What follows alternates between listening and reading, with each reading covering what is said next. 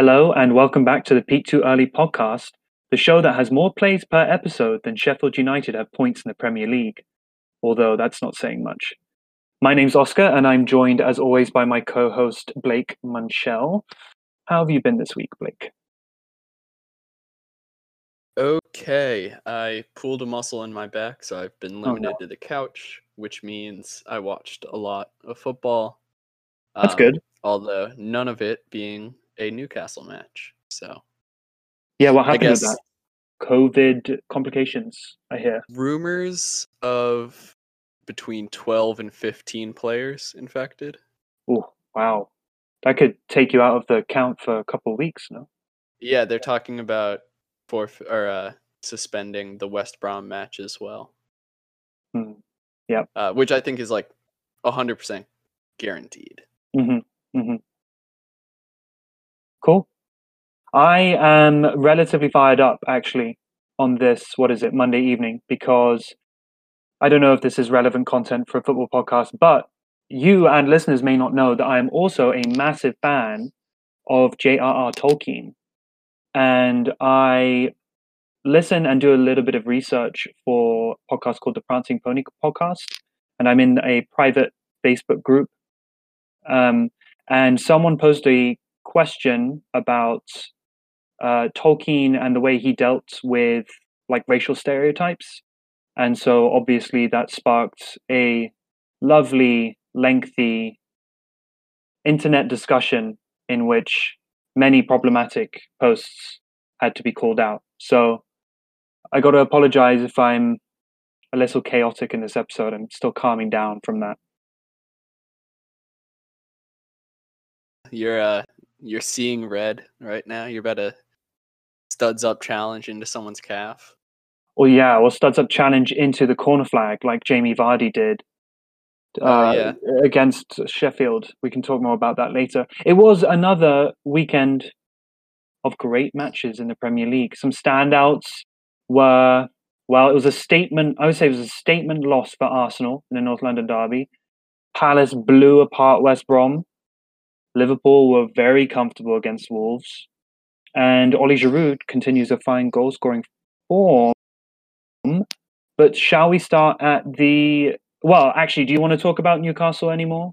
Or do you want to start at the very boring Burnley versus Everton? Uh just for those uninformed, um maybe a week ago. Well, so it was right before the um the Palace win. There were rumors of like a coach testing positive and um, some players were left out of the squad, and it was rumored they had tested positive. Players like uh, Isaac Hayden, Jamal Lascelles, uh, I can't remember who else. Oh, uh, Emil Krafth. And Hmm. then, pretty much right after the match, it there, it's confirmed that there's a few positive cases, um, and then they, I believe, held training anyways. Uh, and then the cases started blowing up and we've had the Yeah. facility shut down for a few days and Right. it's a pretty big mess Well, hopefully it resolves itself smoothly. yeah can't talk about football if there's no football uh, so true. we will quickly move on to uh, an update on the score predictions Oh, yes, uh, of course I for forgot. those keeping track at home. Uh i had a four uh point lead. Uh however oscar managed to get two points for perfectly guessing the brighton southampton result. And because of that he got plus one for this last week moving my lead down to three I'm proud of myself.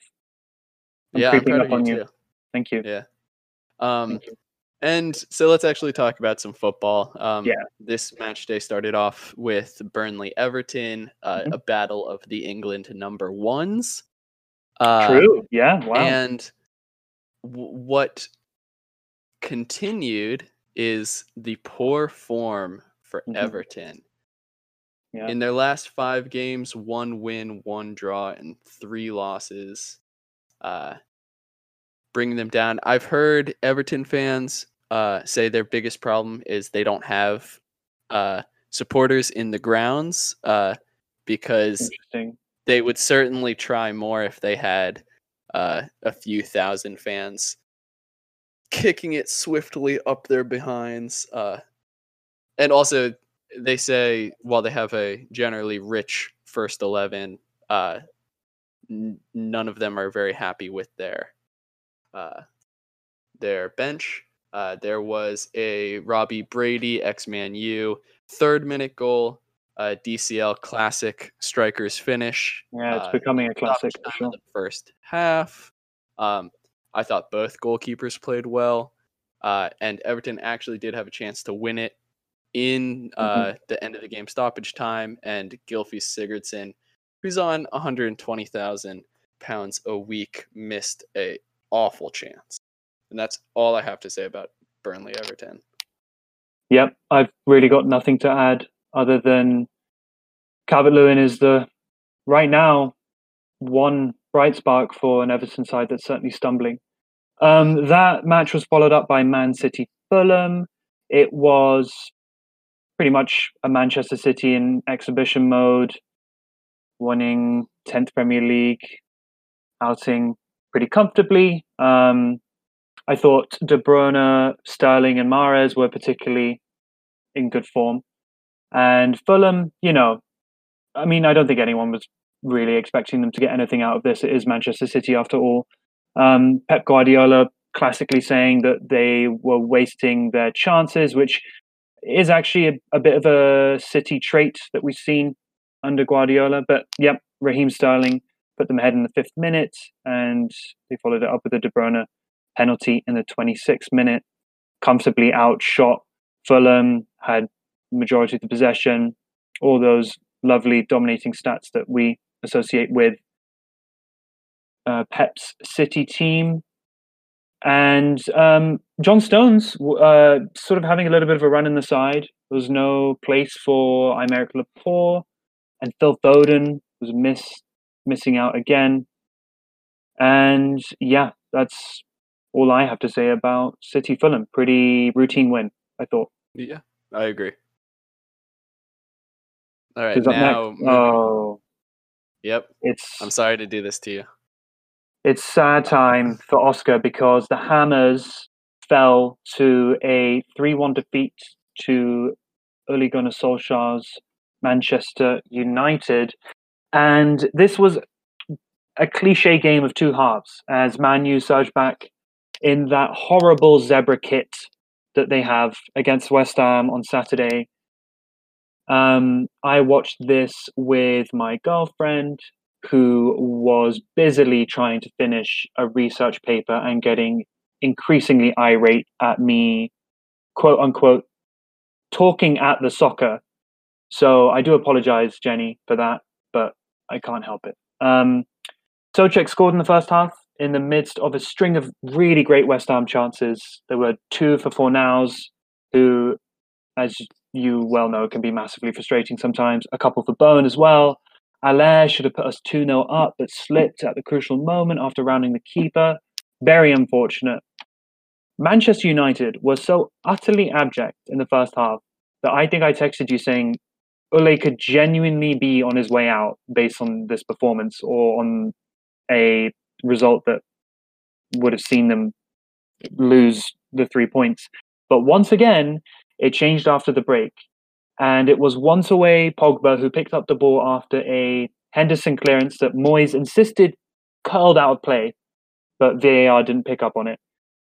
He drove it 15 yards forward, then he calmly caressed a shot past Fabianski from like 25 yards out to equalize. It was it was vintage Paul Pogba, something that we have not seen enough of for Manchester United in his second spell. Then it was the Fernandes show once again. Uh, he changed the game as Greenwood and then Rashford put Manchester United ahead, all in the space of 13 minutes. Shout out Greenwood for that first touch. The spin was excellent. Do you think that was 100% intentional, or do you think he got? It's a Um, little bit of a poor touch Right. turn to luck. No, you know me. I hype Mason Greenwood. I think I think he's talented enough to make that intentional. And plus, he's so good at finishing anyway that he's so precise in his finishing. It's like Henry esque in the way he finishes, and I love it. But anyway, It's yeah, I mean, props. yeah, big pops. United were good for a total of 20 minutes in this game. And I think that's no better reflection of this team than the first half an hour in which they looked like relegation fodder. There is literally no consistency to this team whatsoever. And I cannot figure it out. I don't think anyone can figure it out. And I have a few talking points here, a couple of questions for you um, that I'm going to slot in, unless you have anything else you want to say about this match in a No. general sense. Okay, here we go then. Look, I'm not that sad about this result because we haven't been playing very well recently and we've been picking up three points regardless. And we're so high up the table that it's just, I mean, I love just Googling Premier League table and seeing us in like seventh place or wherever we are. But that being said, Moyes claimed last week that West Ham had been overperforming, which we had been results wise. And I want to know what you think the short term and the long term future for us is in the confines of this season. Are we any good, or are we actually just overperforming and we're going to drop back to that sort of lower mid table position that we so like to occupy year in, year out?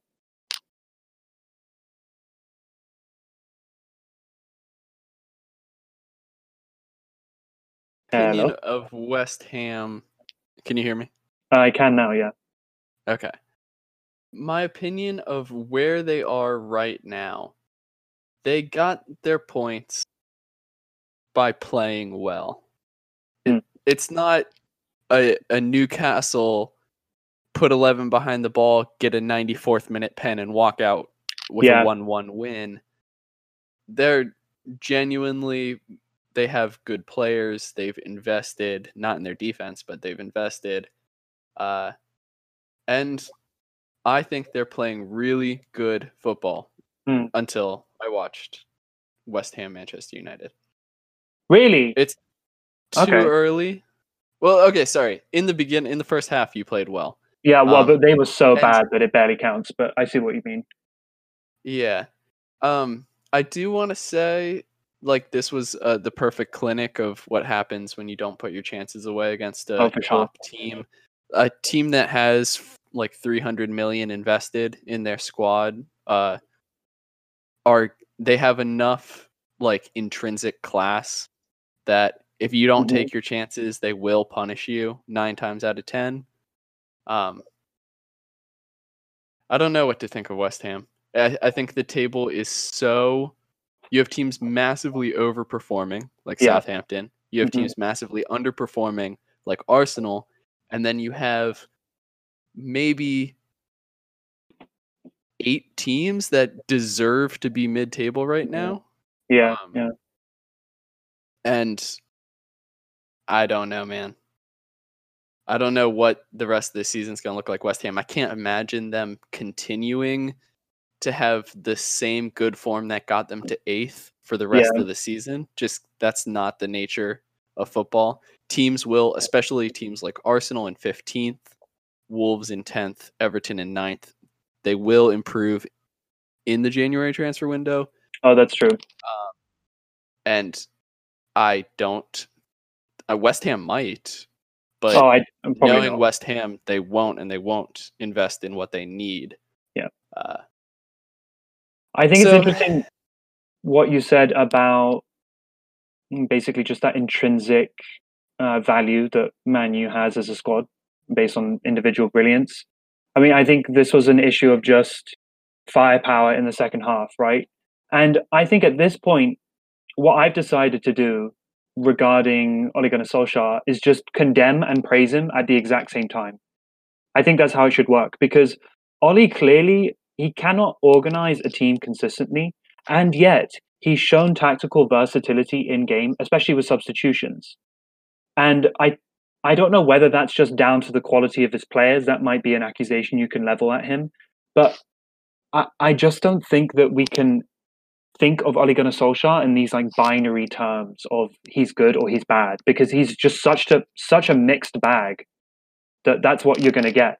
and I guess that's the big choice that Man U obviously have to make is whether you you stick with this inconsistently in, inconsistency, sorry, that gets you these brilliant wins against like Leipzig in the Champions League or PSG from last year, versus you know like dour performances or just underperformance uh, that gets Roy Keane up on his high horse every other week.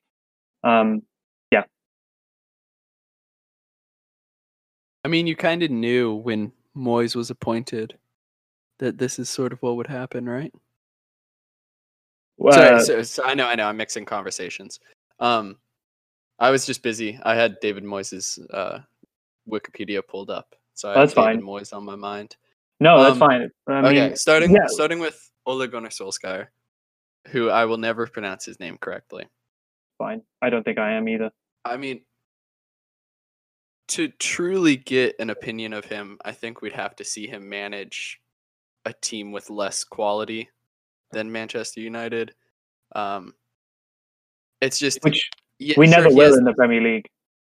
Yeah, exactly. So, Yeah. but so he has these these moments hmm where it seems like he knows what he's doing and it seems like he's the right man for the job. And then you have moments where Manchester United play like duds. Exactly. Is the moments that are great because he inherited a lot Mhm. of really great players, uh, and he's just getting lucky, and the players are playing well, so they win. And are the losses because he's tactically inferior to his opponent, uh, or does Manchester United have a problem with motivation? Uh, yeah. does is there something about Manchester United? Is Manchester United cursed? Who knows? yeah. No, We're gonna have to see him get sacked and then move down the table, and then I'll Yeah. tell you my opinion about him as a manager. Well, yeah, this is genuinely what we don't know. And I guess to wrap up this section, speaking of struggling to motivate players, I want a quick prediction from you here. Because Mino Raiola, I think either today or yesterday, came out and said basically Pogba doesn't want to be at Manchester United. He wants to leave.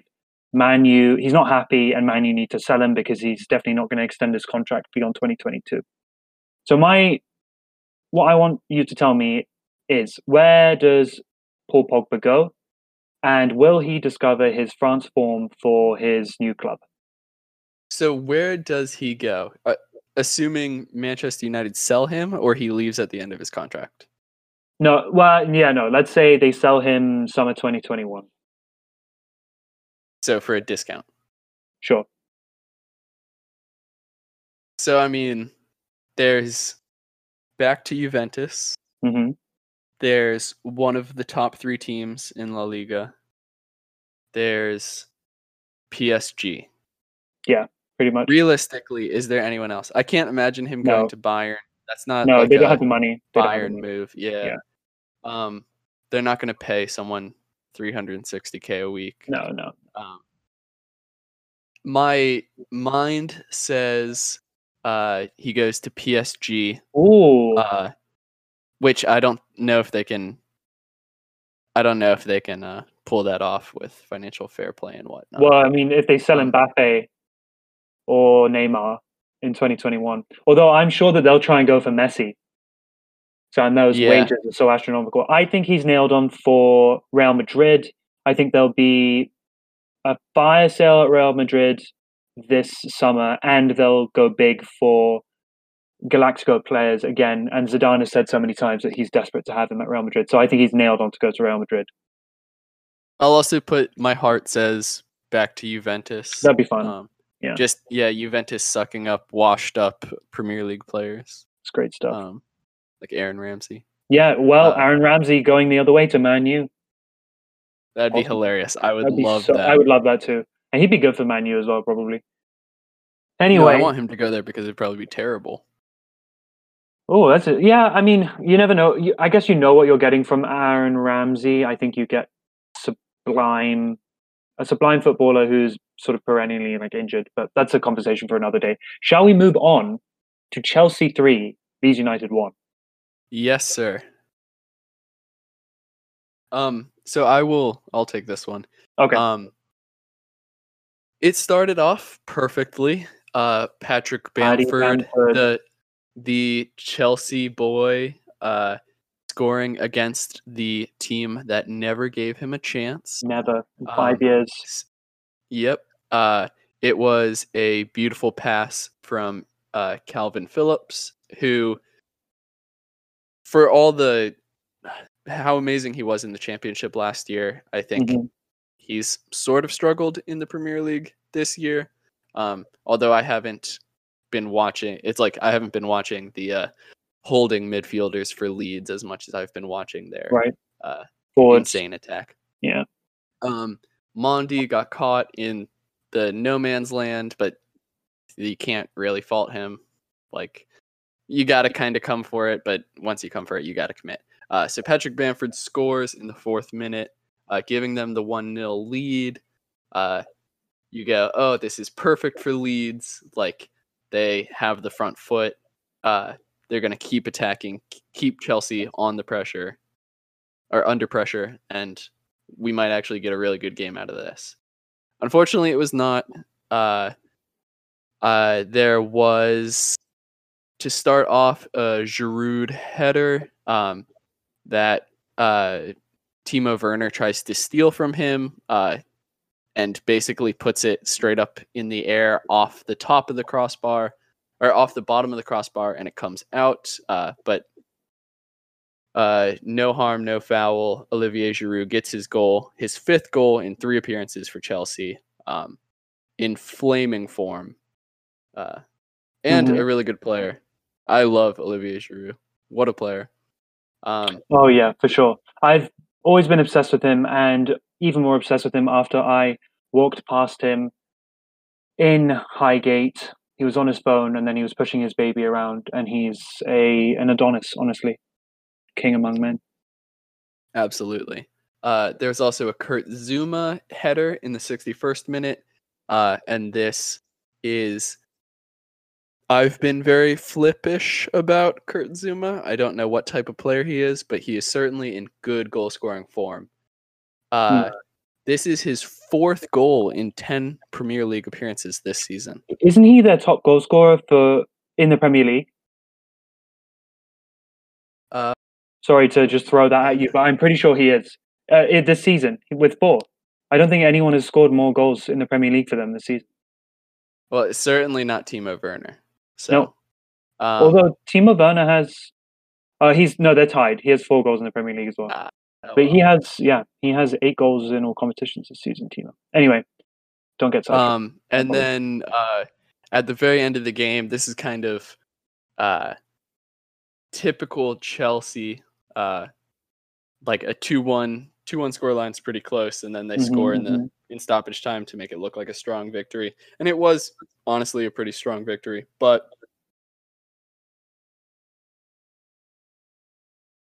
I don't know. They the fans and the commentators were hyping this up to be like a dominant Chelsea win, and it was a Right. good win, but I didn't really see dominant Chelsea win in this. Well, um, I mean, yeah, but I mean, it's uh, look. I hate to say it because I genuinely despise Chelsea, but it's an impressive win because it's against a lead side who can beat absolutely anyone.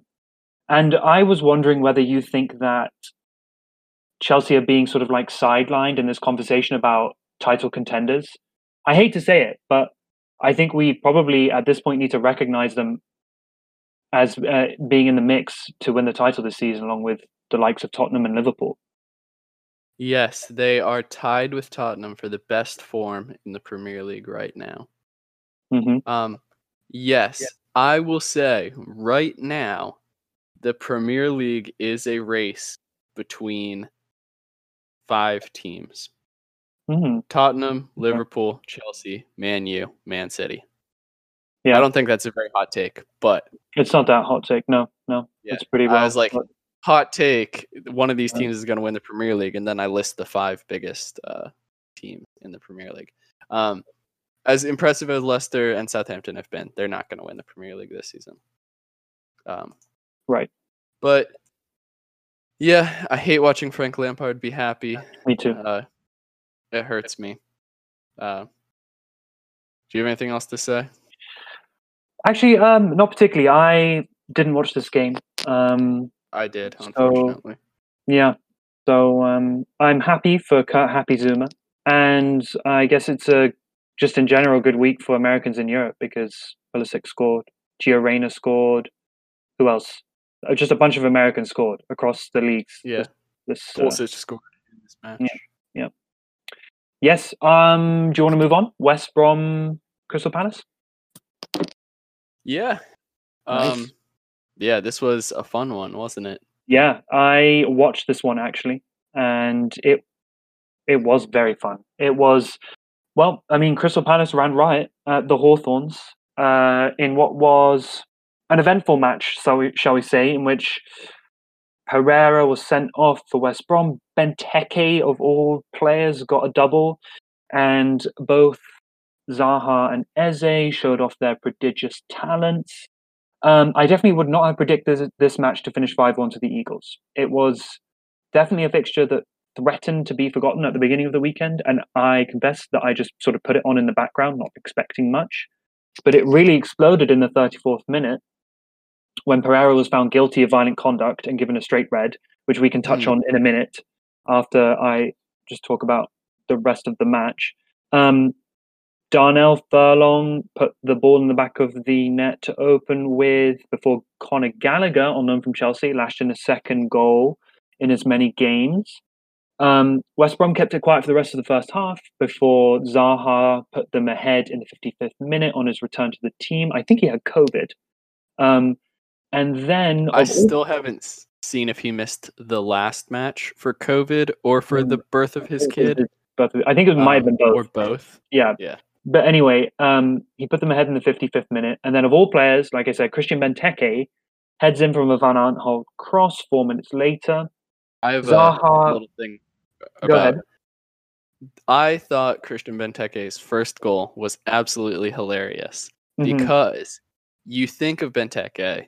Well, first you think he doesn't score goals, but before that you think, okay, he scores goals from his.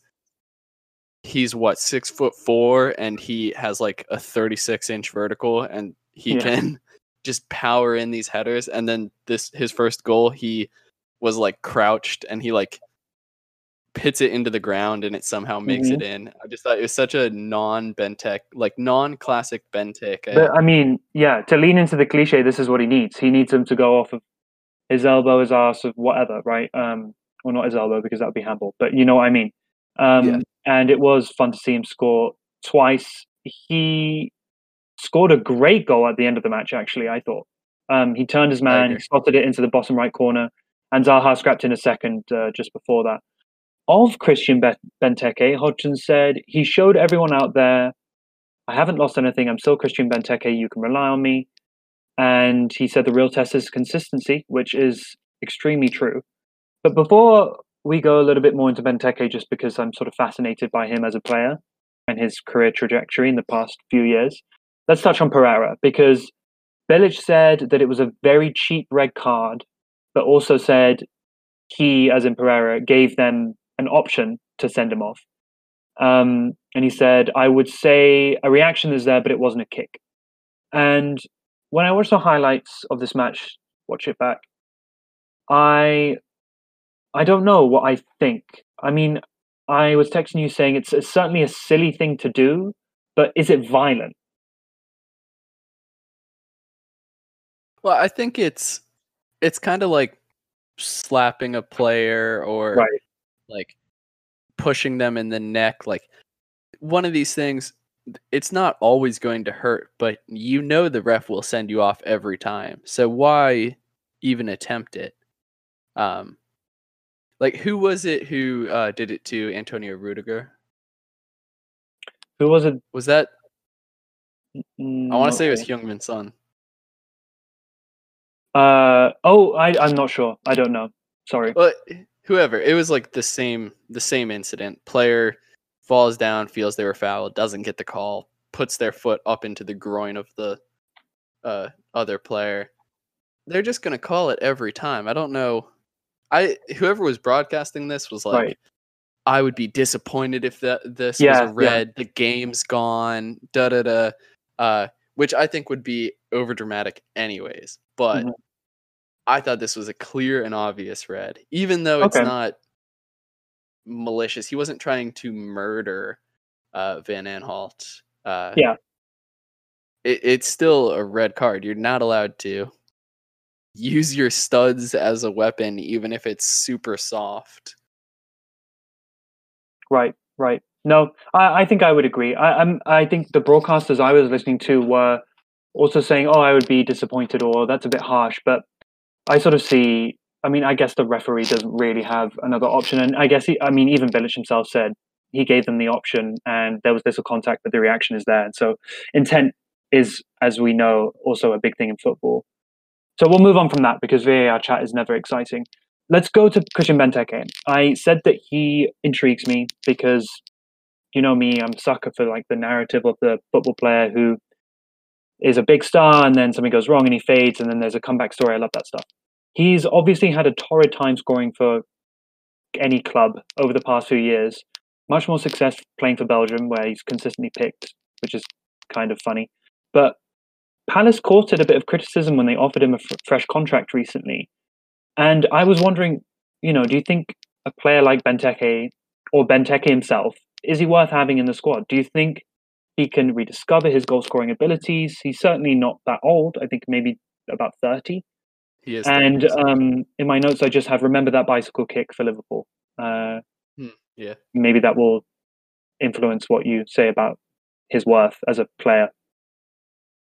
So I'll start with 10 goals in 30 appearances for Liverpool is not bad. Um, it's bad for 32.5 million, uh, especially in 2015. But it's not like he, he- he's no Sebastian Haller. Uh, but with that being said, yeah, I think he does have some uh, some worth to a uh, Premier League squad, especially a perennial mid-table Premier League squad. Um, so Benteke has had the the hypes, the highs, the lows. He's been disappointing. He's been stellar. He's seen all this like uh, back and forth in his form, in his life, in everything. Mhm. Um, with Belgium, with Aston Villa, with Liverpool, now with Palace. For a team, for a m- mid-table team who all mid-table teams experience this back and forth of good form, bad form, highs, lows, Right. uh, catastrophe. You've got Right. uh, like Palace being bottom of the table and then managing to Yeah, yeah, yeah. it.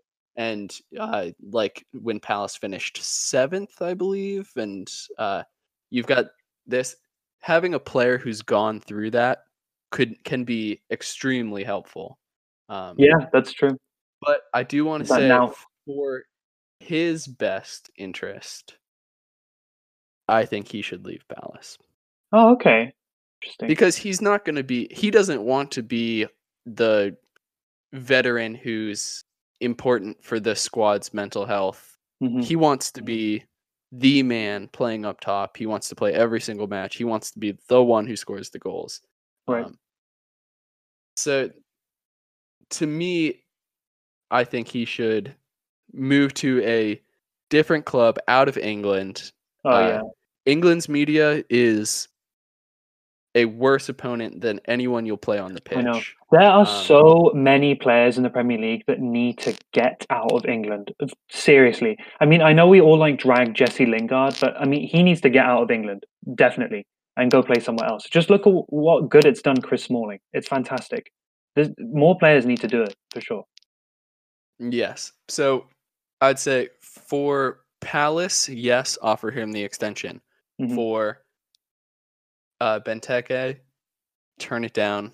Go play in Italy. Well, actually, Yeah. probably not go play in Italy. That can't be Yeah. good for your mental health. No. Um, Go play in Germany. Go play in Mhm. Spain. Yeah. Okay.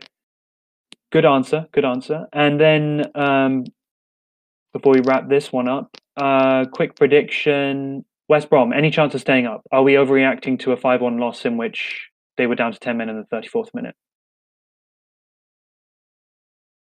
Um, yes, but only because Burnley and Fulham have both also been very disappointing. Um, Mhm. I, Green shoots of recovery for Fulham, though. I think sure, suddenly, But- suddenly they're they're. I mean, I remember a few podcasts ago when I was just raging about how rubbish Fulham are and a waste of space in the Premier League. To be fair to me, I think they are now fielding only two players that were in the starting eleven uh, consistently at the start of the season because of all the new signings they made at the end of the transfer window. Um, but yeah, they they they are looking better. I would say. I mean, sure they they can continue their form, and then that pretty much dooms Burnley, West Brom, Everton. Because Sheffield, above Fulham, can you imagine Brighton or Arsenal going down? Arsenal. um, come on, no, neither of those teams are going down. So There's no such thing as a club too big to get relegated. That that's. is I think that's un, not. That's not true. That's not true. Not in the Premier League. Too much money. we'll see. It's just too much. I money. think one day, one day we'll see it. You, I would love that. That's that's definitely a, a, a conversation for another time. Um, because I think that's really interesting, especially just with all the money swirling around and the big six Yeah, and what well- it means to like penetrate that. Yeah, no, we should definitely talk about that. Yeah, really briefly, I think what it would take is finances to go south. Some Oh, okay. situation where yeah, yeah, yeah, all of a sudden the uh kind of like the the Wigan owner uh who was like uh or yeah, it might be Wigan, it might be Bury. Um Mhm. they're like "D- I'm done with this toy. I don't want to play with it anymore Right, uh, right. and lets them get relegated. Yeah. Um Like uh, like the Valencia owners trying to do yes. right now. Okay, that I think wraps up Crystal Palace West Brom, and we'll move on to Leicester versus Sheffield United. Heartbreak for the Blades. So close, but so far. Mhm. Yeah, and Uh, it was a you go. Okay. It was a former Owls man, a former Sheffield Wednesday youth product or supporter or something like that, maybe both, in Jamie Vardy, who scored an incredibly angry goal in the 90th minute to break Sheffield United's hearts. It was, again, you know, pretty classic Jamie Vardy, um, where he slipped through the line of defense and then had the strength and the pace to hold off the Sheffield United defenders and lashed it past Ramsdale and goal, who still, I think he's the only goalie in the Premier League who doesn't have a clean sheet. Although, honestly, I don't think that's really his fault, seriously, because Sheffield United has just been so bad. But um, that is correct. I I can't pretend that I, I didn't watch this match. I did watch the highlights.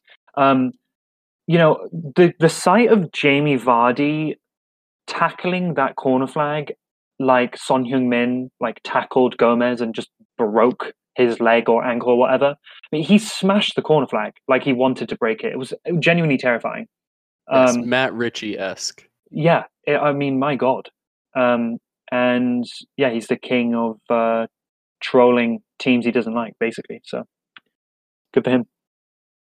Yeah, he is uh, living the dream. Uh, Mhm. One of the best goal scorers in the Premier League. What a guy. Yeah. One part of the most historic team to, uh, one of the most, yeah, one of the most historic teams to ever play in the Premier League. Yep. Um, and uh, all the meanwhile shit housing. Yeah. Uh, like half the team. He's teams the the- He's the pantomime villain. One of the best things he's still ever done is that celebration against Crystal Palace, where he imitated an eagle by flapping his arms. And that sounds relatively innocuous, but you have to go and watch the way he does it. I don't know how he gets his arms to flop or that motion that he gets, but it's just it's impeccable trolling. It's just fantastic stuff. And he loves to be hated for sure. And he now has nine goals in ten appearances in the Premier League. And I know he takes penalties, but he's just doing it year in year out, and it is very fun to watch. Yeah. But yes, I don't know if Um, you want to talk more about this game because I didn't watch it, and I'm sure that's pretty easy to tell. I just want to say um, Leicester's forgotten man gave them the lead in the 24th minute. Ayoze uh, Perez. Ayoze Perez. Leicester fans didn't believe Newcastle fans when they said you're not going to like Ayoze. He's a bad purchase, especially for 30 million. And lo and behold, they don't like him. So, uh, yeah, you I reap like him. sow. Yeah, I know you like him. Yeah, Yeah, but you didn't watch him for his Oh, 150 yes, appearances for Newcastle. so. you are correct in that. Um, so he gave them one 0 lead. Oli McBurnie continues to be uh, Sheffield United's only not dark brown shit stain uh, on the pitch. Um, although you'll talk about Aaron Ramsdale, I'm sure about how much you love him. But uh, he did score, um, which is kind of he's done everything this season except to be the scorer. Um, yes, he's been very good. Burke stunk it up. Rian Brewster stunk it up. Uh, and my final statement about this match was no one, no goalkeeper can stop Jamie Vardy in a 1v1. No, yeah, basically no. there's no way you can do that. Yeah, no, no. Yeah, you're correct. You're correct. All right, let's move on to the. Well, I guess it was probably the match of the weekend. It was the North London derby, Tottenham versus Arsenal. And like I said in the beginning, I thought this was a never mind a statement victory for Tottenham. It was a statement defeat for Mikel Arteta's Arsenal, who sink to 15th. It was a Kane Son double whammy. Um, they are the most lethal double act in the Premier League right now, and they're back at it again with two great goals in the first half that put Tottenham out of sight. Arsenal sink to 15th. Um, I'll talk a little bit about what happened in the match. Basically, um, for the first goal, Kane is allowed to pick up the ball deep. Um, I don't. I mean, I guess maybe you just can't stop him at this point, but surely there has to be some sort of game plan to stop him from doing this. He lays it off to Son, who then, to be fair, basically does all the work, running out Arsenal defenders and curling one in from like 30 yards out. And it was somewhat ironically and damning, damningly for Arsenal fans. I thought it was Henry esque because. It yeah, wasn't. Yeah, it wasn't hit with that much venom, but he shot so early and so accurately that Leno just never stood a chance. It was one of those things where you, you see from like the little camera in the goal where the goalie is diving, but it just sails over him, and it's. I mean, it's obviously lovely to watch. For the second, would- oh yeah, Hold on, it would be criminal for us not to talk about this goal even more. oh no, okay, um, yeah, yeah, for sure. Go. I well, I, I, I will first start and say this was my match of the weekend. Um, Mhm. It's just an unreal match to watch. It was so much fun, even though it wasn't. It was like classic Mourinho Yeah. defensive football. yeah, It was so much fun to watch. yeah, Uh, Heung-min's son, uh, as much as I don't like him, uh, scored Ah. my goal of the season so far. Um, and I detest goal of the the- season so far. Okay, yeah, I detest the television angle. Um, however, this is the one time that the television angle is the perfect angle to watch that goal. goal. Yeah, You can just see the entire flight of the ball. You can see where players are positioned. It was just gorgeous. I, Um, I mean, it it was a great goal, but I mean, it would have been even better for me. I mean, it was sort of like quite central in the goal. I mean, I love those ones that curl like right in the postage stamp. That's that makes it like just aesthetically beautiful. So I mean, it was Yeah, a, it was a great goal, but I mean, do you have a goal that's better than this one? Not to put you on the spot. when this season, Yeah, this season. I was just trying to think when you when you said that it was your favorite goal of the season. Joe Um, Linton against Palace. I can't think of one right now, but I feel like then there must be one. Maybe we can come back to that at the end of the podcast. Um, look, I, I mean, I'm not trying to like. Uh, you say you hate Son. I absolutely am I'm obsessed with him. I love him, and I think he's the best player in the Premier League, or at least my favorite one to watch. But I mean, if you're the Arsenal back line, you can't just step off Son. Like they made it pretty damn easy for him to to score this goal.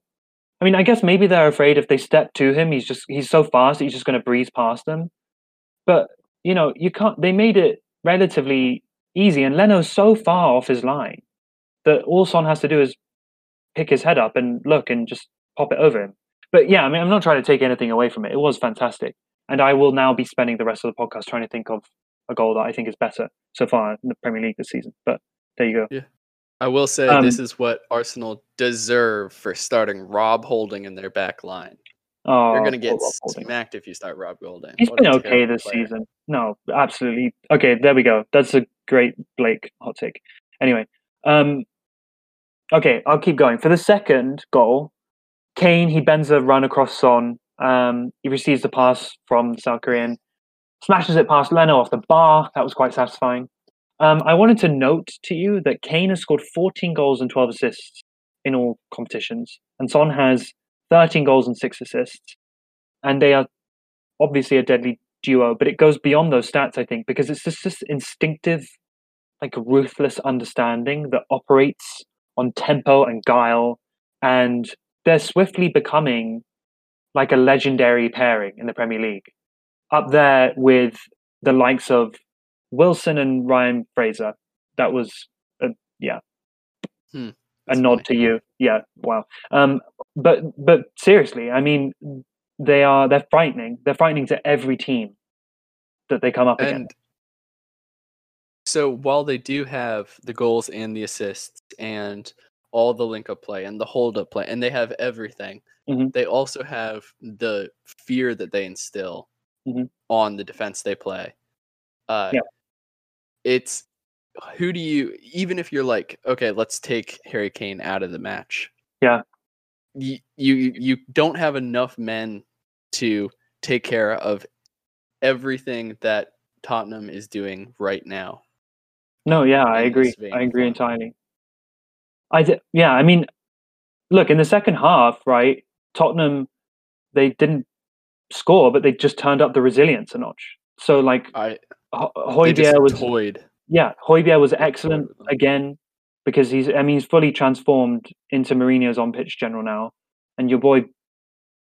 I think I saw this tweet calling him Virgil van Dier, which is hilarious.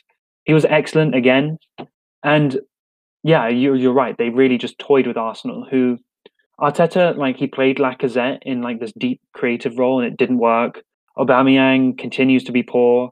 Thomas Partey lasted 45 minutes, including a point during Spurs' break for the second goal, where he limped toward Arteta, clearly injured, and left a hole in the defensive line in the process. And did you see Arteta shoving him back onto the pitch only to watch Kane smack it past Leno?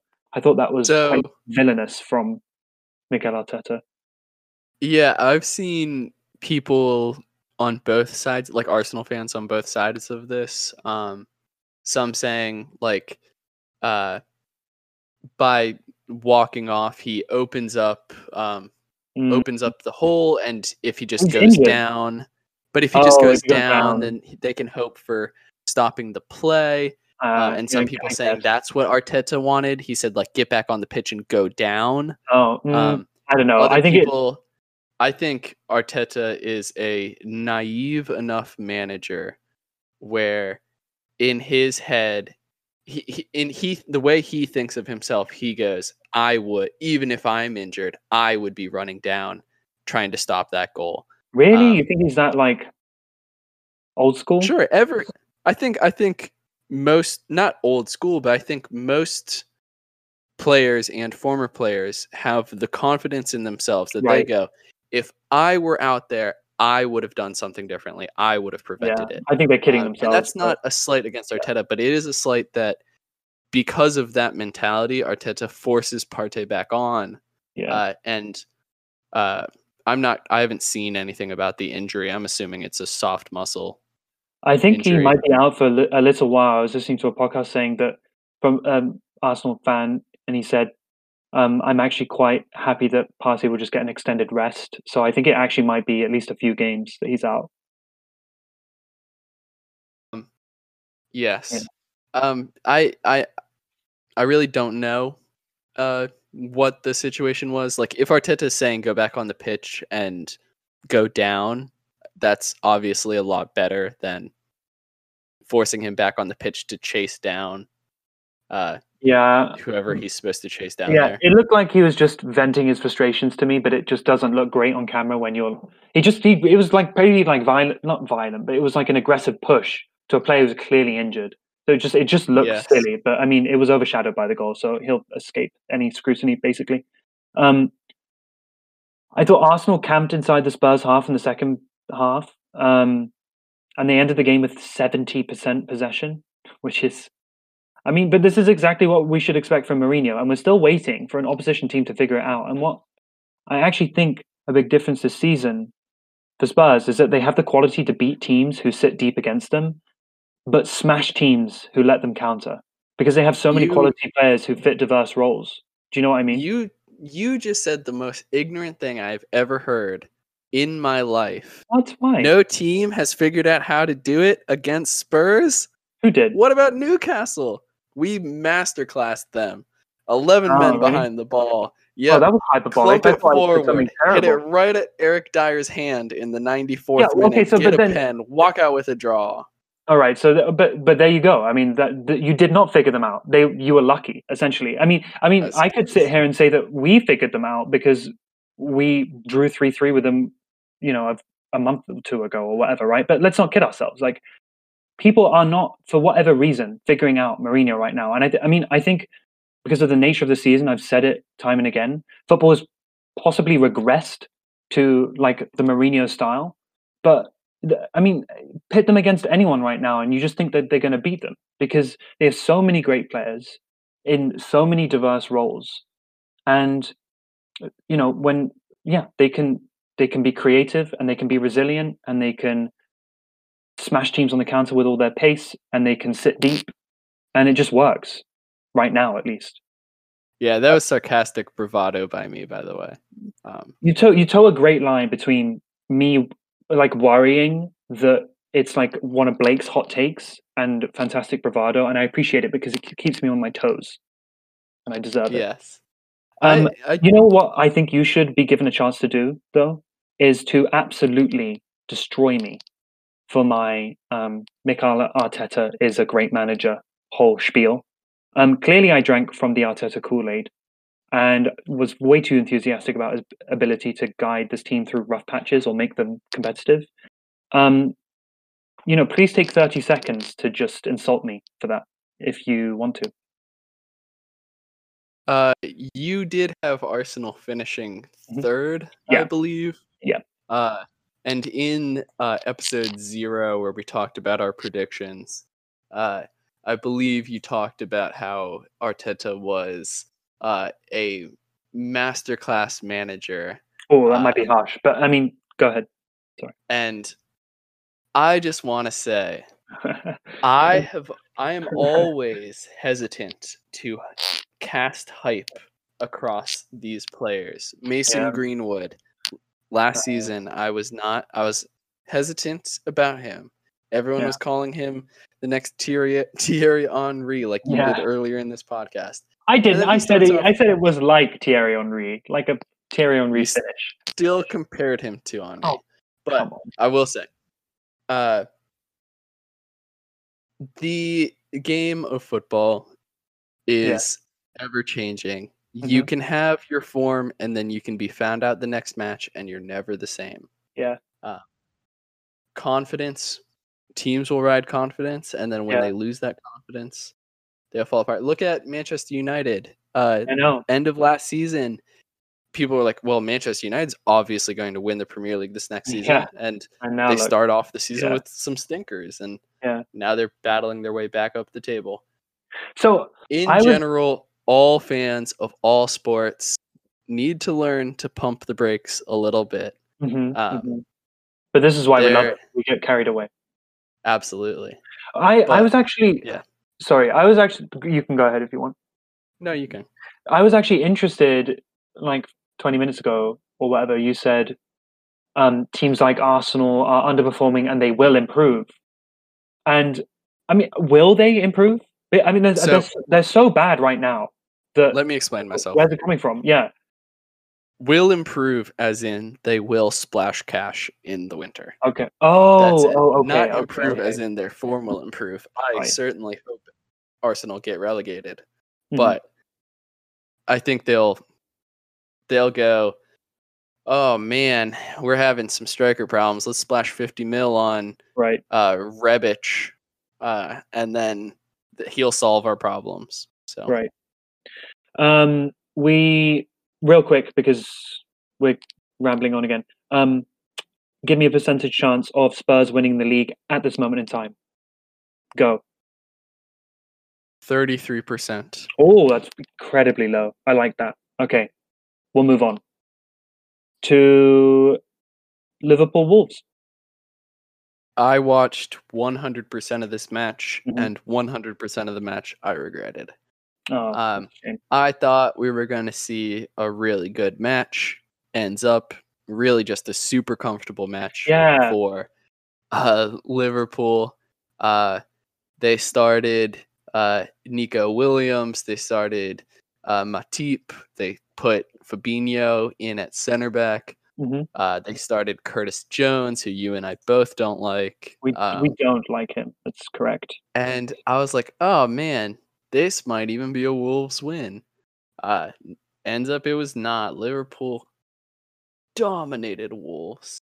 Uh, I'm just very disappointed. I, I was so disappointed by this match. I didn't even write down any notes. Oh, can we shout out Caoimhín Kelleher, please? You can. He is a 19 year old Irishman making his Premier League debut. And Klopp said he's now Liverpool's number two. He uh, obviously played in the Champions League in the midweek. It's two clean sheets now, I think. Um, he made a great save from Podence in the first half. Un- Um, unreal save. Yeah. And d- 19, that's crazy. But did you know he used to be a prolific goal scorer in his youth up in Ireland? I think he was like the best maybe in Ireland for his age group before he went back in goal at a really unusual age. I think he was in his either early teens or maybe even mid teens. And basically, what happened was um, a a classic thing where the youth team's goalie was out and the second string goalie was out and whatever. And his dad actually called up the coach and just said, "Can you just why don't you just play Caoimhín in in goal?" And they were like, "Why the hell would we do that? He's like the most prolific goal scorer in Ireland for under 15s or whatever." But he went back there and um, and now he's doing this, which is frankly incredible. I thought I think. But Yeah, I mean, to shout out s- Caoimhín. Yeah, to uh maintain a clean sheet against Wolves, like it's not like they're playing Sheffield United. Like Right. that's a it's a seriously impressive thing. No, for sure. Yeah, no. Um, Yeah, without yeah, Virgil van, without two your two starting centre backs, to, oh, and also without like Trent on, on the right, like with a disjointed Liverpool team, it's it's fantastic. He's this is a 19 year old who's providing stability to a team that is should be in chaos right now. I mean, I think if we see any of these other uh, big teams in the Premier League, uh, like Tottenham, City, um, Chelsea, lose the key players like Liverpool have, then they're not fighting up in the upper echelons of the league. Um, and I think it's it's very impressive that Liverpool are doing it right now. I want to say it's a little reminiscent of uh when uh SOC needs a goalkeeper for pens and we stick you in there because you're six foot four. Yeah, and I'd never That's- say any of them. I, mean, I think I've said maybe Yeah. two because I don't know what I'm That's doing. what Kelleher's uh youth That's his vibe. experience. is I know. Yep. It's it's it's great. Shall we? Um, I don't know if you actually do you want to talk more about this, or shall we wrap it up with? I with will just say I am usually very callous towards Liverpool. Right. Um, I detest Liverpool. I when I was growing up, they were like what Arsenal is now. Yeah, Um, they were rubbish when we were. I growing up. grew up in like the really disappointing Liverpool age. So when they started having success, I was like, no, uh, absolutely not. And one of my best friends is a Liverpool fan, and Yeah. he winds me up like nobody else, kind of like I do to you. Yeah. Um, and uh, he's like your typical Liverpool supporter where he doesn't watch a single match, um, and he just every match he's like easy like we crushed him. I'm like did you watch the match? And he's like no i i watched the highlights. Is I'm this like, Dash? yeah. I'm like fuck off dash. Ah, come on, Dash. but yeah shout out liverpool. They're a really good team i guess. Wijnaldum's goal was so nice. hmm Yeah. newcastle legend yeah i guess the my final statement is uh newcastle may not be good at much but we have player ex players all over the league dominating That's we true. have Wijnaldum at liverpool we have Sissoko at Tottenham, and we have Scott Parker at Fulham. So I love that, that- Sissoko. those those three midfielders. Yeah. amazing. Okay, All right, we like, yeah. Let's do today's match: Brighton, Southampton. Um, the Seagulls fell two one to Southampton. Um, I watched almost all of this. I didn't see. I didn't know Danny Ings was back. He got the winner in the 81st minute with a penalty. Um, Jannik Vestergaard, who's in fine form this season, equalised uh, right at the stroke of half time, was it? Or was it just after the break? No, I think it was stroke of half Forty time. fifth minute. Yeah, and- Um, and Pascal Gross uh, scored a penalty in the 26th. I don't have much to say about this match. Some people try and build Uh, it as a bit of a derby, which I think is very funny. Um, but yeah, Well, they're both on the south coast, correct? yeah, but they're not close to each other, and they have like no historical animosity whatsoever. Yeah, because I did not watch this match. I did not even watch the highlights. Uh, Cool. I honestly I had a rough day, so I didn't didn't I'm really sorry. have time to watch Yeah. That's fine. a, a match between two teams I don't care about. That's fine. Well, let's move. Let's move on. Sorry, any random Brighton or Southampton fans out there, but we don't care about your teams this week. Shall we Uh, move on to predictions? Sorry. Yes, Nice. another one where we're gonna blow through our Yep. predictions. Blow, blow through it for sure. Okay. Um, and I will say, if you guess that the game will be delayed and you get that correct, Oh. that also counts as a point. Okay. Wow. Yeah, that's So okay. Leeds United, West Ham. Uh, just four four. Wow. I'm gonna go a three-one Leeds win. I'm sorry. I usually back the Irons just to make you That's happy, okay. but Thank you. I All right. appreciate it. Wolves, Aston Villa. I think Wolves will lose again two one. Yeah, I actually I'll go three 0 Aston Villa. Um, that's Wolves not not great. No. Um, Newcastle, West Brom. Uh, I think you dropped a hint there, so I'll go postponed for COVID. I'm actually not gonna go oh, I'm gonna go a 3 0 win for West Brom because I think the uh, Premier League is not going to allow two games to be postponed. They're going to Oh. force them to play, and they're going to make Newcastle are going to like field a whole bunch of youngsters, um, and we're going to get turned over. Can I change my Uh, prediction then? Sure, if you would, you'd like. Okay, I will go um, a nil-nil horrible match, and Steve Bruce just genius, snatch a draw Matt, with yeah, the kids. Man Brucey U, oh Man U City, wow, the Manchester derby, that's cool. yeah. um, London, or sorry, Manchester is red, Manchester is blue. Oh, this is hard because we know Man U can like turn it on against these big teams. Um, damn, no, you go first. Sorry, I have to think. Uh, I have to think as well. Um, so I want to say, in the words of Toby Heath, uh, Manchester is red, and then Manchester uh, United got beat by Manchester City, uh, and I think that's exactly what's going to happen. Oh, okay, yeah. I'm guessing a one 0 gritty win by Man City. I know I predict so many draws, but I think I'm just going to go for one. I'm going to go two-two. So yeah, the exact opposite of me. I never predict a draw. Yeah, yeah. Um, Everton Chelsea. it kills me, but I'll back a Chelsea win. Two 0 Chelsea. I'm gonna. Uh, this run can't go on forever for Everton. I'll go one 0 Everton with the upset. Right. Uh, Southampton, uh, which I lovingly refer to as Shampton. Uh, Shampton. Shampton, Sheffield United. One 0 Saints. The Starby, I think, will end uh, one one. I think Sheffield get their second point of the season. Uh, Crystal Palace versus Spurs. I think Tottenham grind out two 0 win. I will go with a 4 1 win for Tottenham. Uh, I think there's no stopping that attack. Yeah. Um, Fulham Liverpool I'll go four one Liverpool.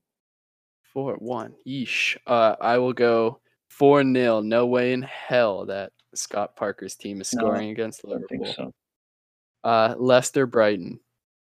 I smell an upset here. I will go 2 1 Brighton. Some big points for Brighton. I'm going to go a 2 2 draw because I don't predict, predict enough draws. Uh, and then finally, uh, Arsenal Burnley. Okay, my heart says nil nil, but I think actually Arteta will manage to bounce back because I think the Arsenal players will be angry enough at themselves to do it. And I'll go, mm, you know, I'll go just like 3 0 Arsenal. like maybe a Europa League level performance for them. Just to stir up some more, stir the pot a little bit more. Yeah. I am going a one 0 upset for Burnley.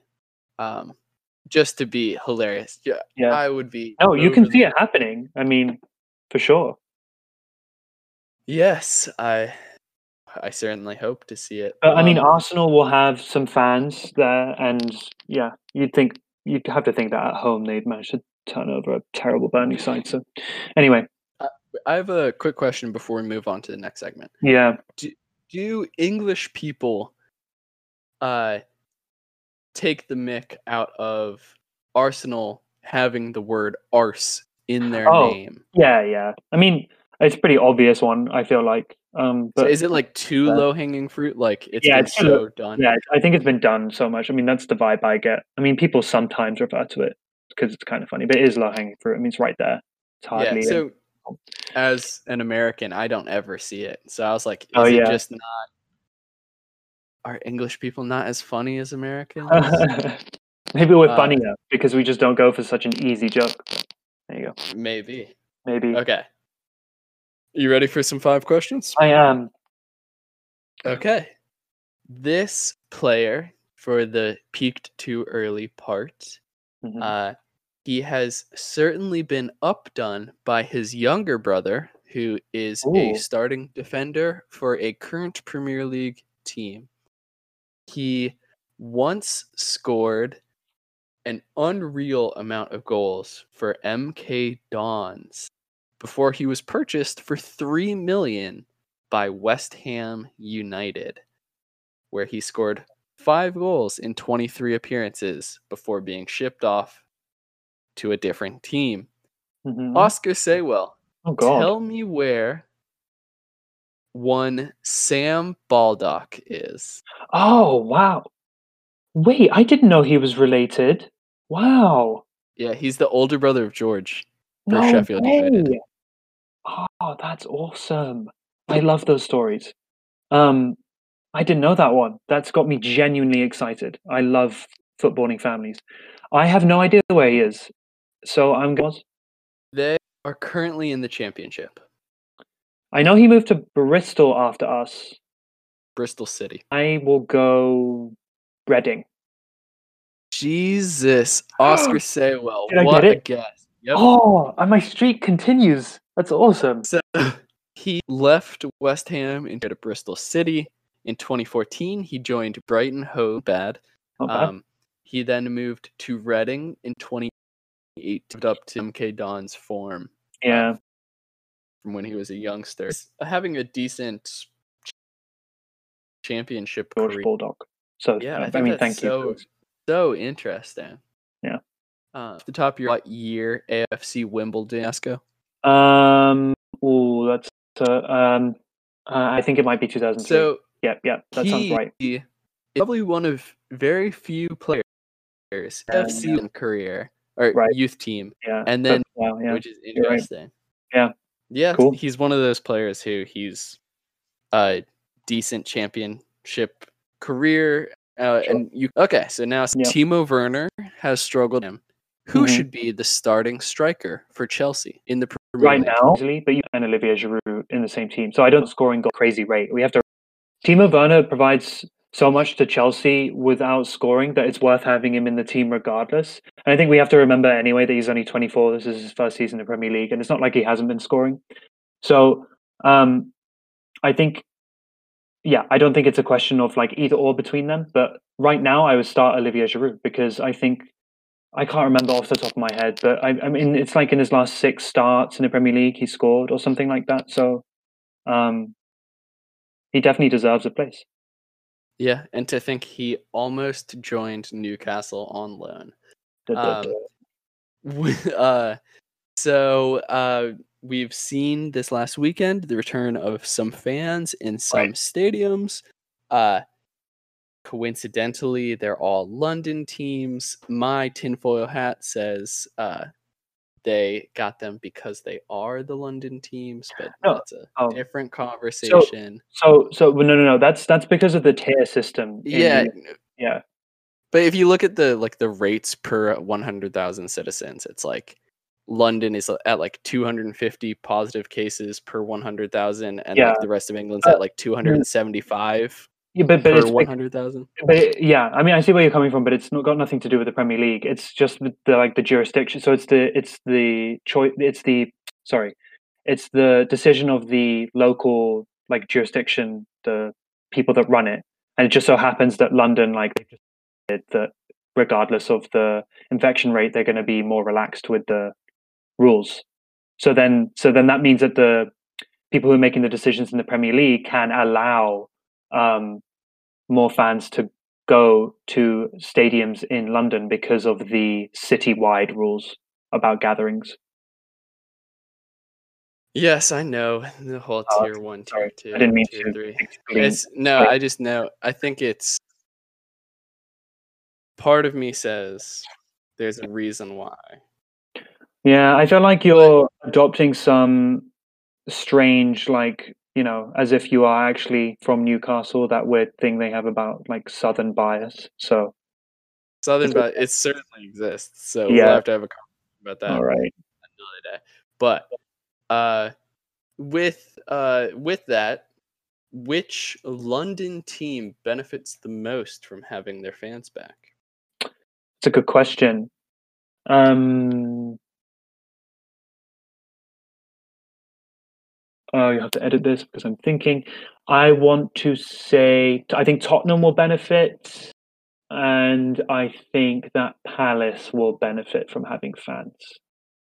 West Ham certainly won't. Well, I was gonna say all the London teams uh, saw the return of fans, except for West Ham, who No, they didn't Well, have any fans to. They didn't have any fans to return. uh, Uh, what? We had fans. We had two thousand of them in the London Stadium. No, it's the the whole your stadium's so shit and your fans are so I mean, away. I just refuse to to engage in this because it makes me so angry. But okay, All right, moving on. it's fine. It's Uh, fine.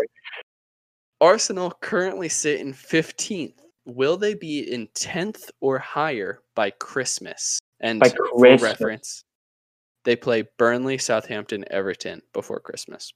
Um, I think they'll improve, but no, I don't think they'll climb that high by Christmas.